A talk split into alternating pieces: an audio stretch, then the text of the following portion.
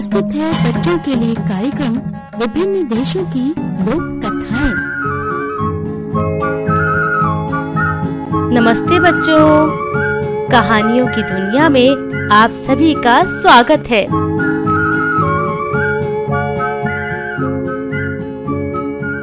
स्वीकार कीजिए अपनी ज्योति दीदी का प्यार भरा नमस्कार।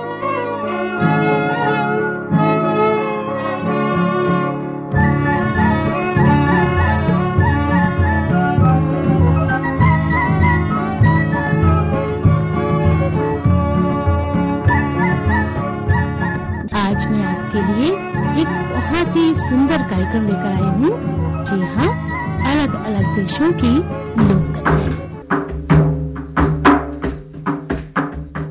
आप जानते हैं लोक कथाएँ क्या होती हैं? मैं बताती हूँ लोक कथाएँ क्या होती हैं। देखिए, आपके दादा दादी आपके नाना नानी आपको बहुत प्यार करते हैं ना और आप भी उनको बहुत प्यार करते हैं आपको वो बहुत सारी कहानियाँ जो सुनाते हैं और मालूम है, ये कहानियाँ जो वो आपको सुनाते हैं, वो कहाँ से आती हैं? वो अपने आप से तो नहीं बनाती ये कहानियाँ ये कहानियाँ बहुत पुरानी सुनी सुनाई होती है, जो पीढ़ी दर पीढ़ी चली आ रही हैं।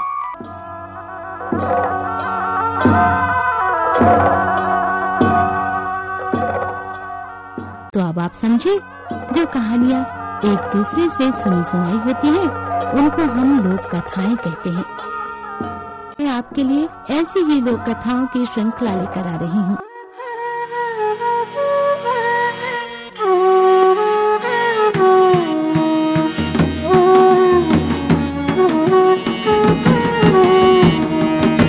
हम्म, तो क्या सोच रहे हैं आप? यही सोच रहे हैं ना? आज मैं आपको कौन सी कहानी सुनाऊँगी? बच्चों, आज मैं आपको सुनाऊँगी एक बहुत ही सुंदर लोक कथा मछुआरा और परी की। कहानी का नाम है मछुआरा और परी। बहुत समय पहले की बात है, समुद्र के किनारे एक मछुआरा अपने बूढ़े माता पिता के साथ रहा करता था। उसका नाम था किंगसू। वो रोज समुद्र से मछली पकड़कर उसे बाज़ार में बेचकर अपना और अपने माता पिता का भरण पोषण करता था। पर कुछ दिन से उसे लगातार कम मछलियाँ मिल रही थीं, जिससे उसे कम आमदनी होती थी। इसलिए उसके भरण पोषण में तंगी रहती थी। हर दिन की तरह उस दिन भी वो अपनी नौका लेकर मछली पकड़ने समुद्र पर गया। पर सुबह से शाम हो गई एक भी मछली नहीं मिली उसे। बाद में उसके जाल में एक नन्ही सी मछली फंसी लेकिन उस मछुआरे ने जैसे ही उस मछली को जाल से निकालकर टोकरी में डालना चाहा, तो उस नन्ही मछली ने उससे विनती की कि वो उसे छोड़ दे तो वो उसकी हमेशा आभारी रहेगी। किंगसू ने भी सोचा कि इस नन्ही मछली से तो कोई लाभ होगा नहीं, इसलिए उसने उसकी बात मानकर उसे छोड़ दिया। उस दिन भी किंगसू खाली हाथ घर लौट आया। अगले दिन वो फिर से समुद्र में मछली पकड़ने गया। और जैसे ही उसने समुद्र में जाल फेंका तो उसे जाल में एक सुंदर सी परी नज़र आई। परी ने कहा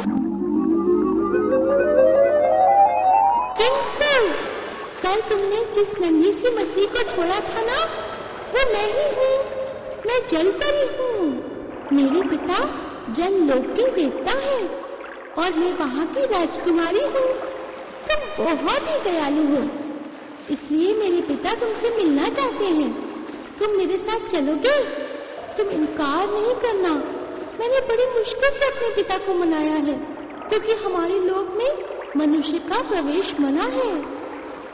किंगसू ने जलपरी की बात मान ली और उसके साथ जाने के लिए तैयार हो गया। तब किंगसू और जलपरी पानी की गहराई में उतरते गए। धीरे धीरे अंधेरा छाने लगा। कुछ समय बाद समुद्र तल से भी अधिक उजाला नज़र आने लगा। उस उजाले में किंगसू ने एक शानदार महल देखा। तब जलपरी ने कहा, किंगसू, यही है हमारा महल। अब आओ, मैं तुम्हें अपने पिता से मिलाऊँगी। और फिर दोनों महल में प्रवेश कर गए।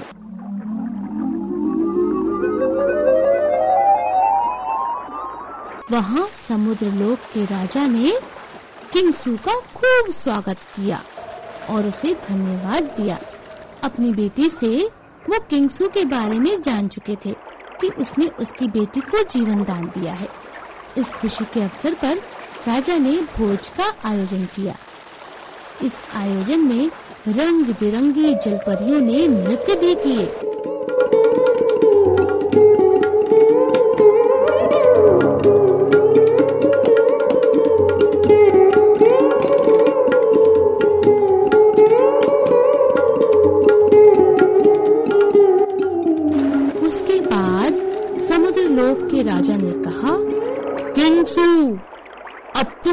तुम दुनिया में आ ही गए हो तो मेरी बेटी से विवाह करके यहीं रह जाओ और हँसी खुशी ज़िंदगी बिताओ।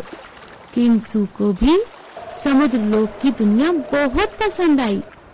उसने राजा का अनुरोध मान लिया और राजकुमारी से विवाह कर लिया।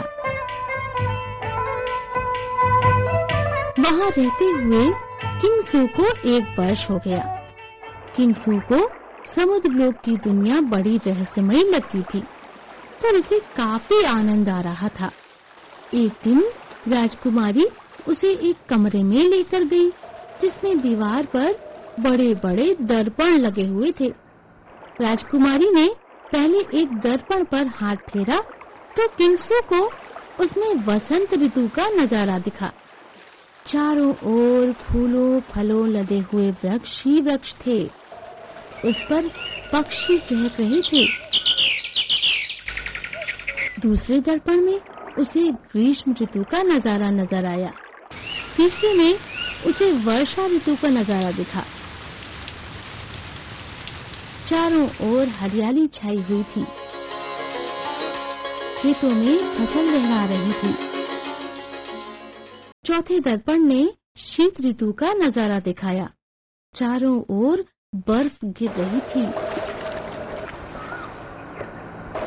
लोग अलाव जलाकर हाथ सेक रहे थे। तभी उसे अपने घर और बूढ़े माता पिता का ध्यान आया। तब वो ये सोचकर उदास हो गया कि वो इतने दिन से यहाँ है, उधर उसके माता पिता किस तरह गुजर बसर कर रहे होंगे। उसे बहुत दुख हुआ। अब किंगसू घर वापस जाने के बारे में सोचने लगा। पहले तो राजकुमारी ने उसे रोकने का काफ़ी प्रयास किया, पर जब वो अपने निश्चय पर अटल रहा तो वो उसे जाने देने के लिए तैयार हो गई। तब परी राजकुमारी ने अपनी याद स्वरूप उसे एक छोटी सी डिबिया दी और कहा कि इसे देखकर जब भी तुम मुझे याद करोगे, मुझसे मिल सकोगे। साथ ही उसने डिबिया को न खोलने की हिदायत भी दी। किंगसू डिबिया लेकर वापस समुद्र तल पर आ गया। समुद्र तट के चारों ओर का नज़ारा बदला बदला सा लगा। वो समुद्र तट से अपने घर की ओर गया, पर उसे बड़ा आश्चर्य हुआ कि वहाँ उसका छोटा सा मकान नहीं था। तब उसने पास ही एक व्यक्ति से पूछा, भाई, यहाँ पर पिंगसू नामक मछुआरा अपने माता पिता के साथ रहता था? वो आजकल कहाँ है? वो व्यक्ति बड़े आश्चर्य से उसे देखता हुआ बोला, तुम किस किंग्सू की याद कर रहे हो? वो अब से लगभग सौ वर्ष पूर्व यहाँ रहता था, तब वो जवान था। एक दिन जब वो मछली पकड़ने समुद्र गया तो वापस नहीं आया। शायद वो समुद्र में डूब गया होगा। तब किंगसू ने कहा, क्या बोलते हो तुम भाई? वो व्यक्ति बोला अच्छा अब मैं चलता हूँ। मैंने जो भी किंगसू के बारे में सुना था, तुम्हें बता दिया। मैं तो था नहीं उस समय। किंगसू ने जब ये सुना तो वो सोच में पड़ गया कि उसे गए तो अभी एक वर्ष भी नहीं हुआ, पर यहाँ तो एक सौ वर्ष बीत गए। आखिर ये कैसे हो सकता है? उसकी समझ में नहीं आ रहा था कि अब वो क्या करे। तभी उसे हाथ में रखी उस छोटी सी डिबिया का ध्यान आया।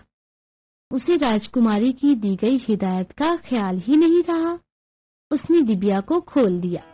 डिबिया खोलते ही जवान किंगसू बूढ़ा हो गया। किंगसू को अब सब कुछ समझ में आ गया था। तो बच्चों, आज की कहानी मछुआरा और परी। यही खत्म होती है और अब आपकी ज्योति दीदी लेती है आपसे इजाज़त। कल फिर से एक नई लोक कथा के साथ मिलूँगी। तब तक के लिए बाय बाय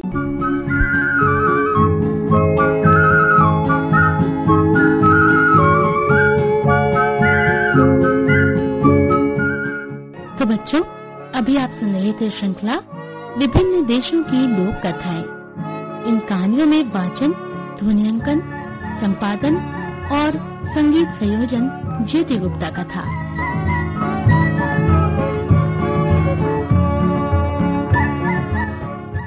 बचपन जैसे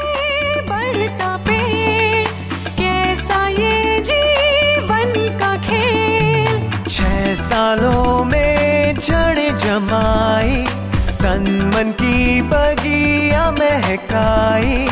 ऐसा है जीवन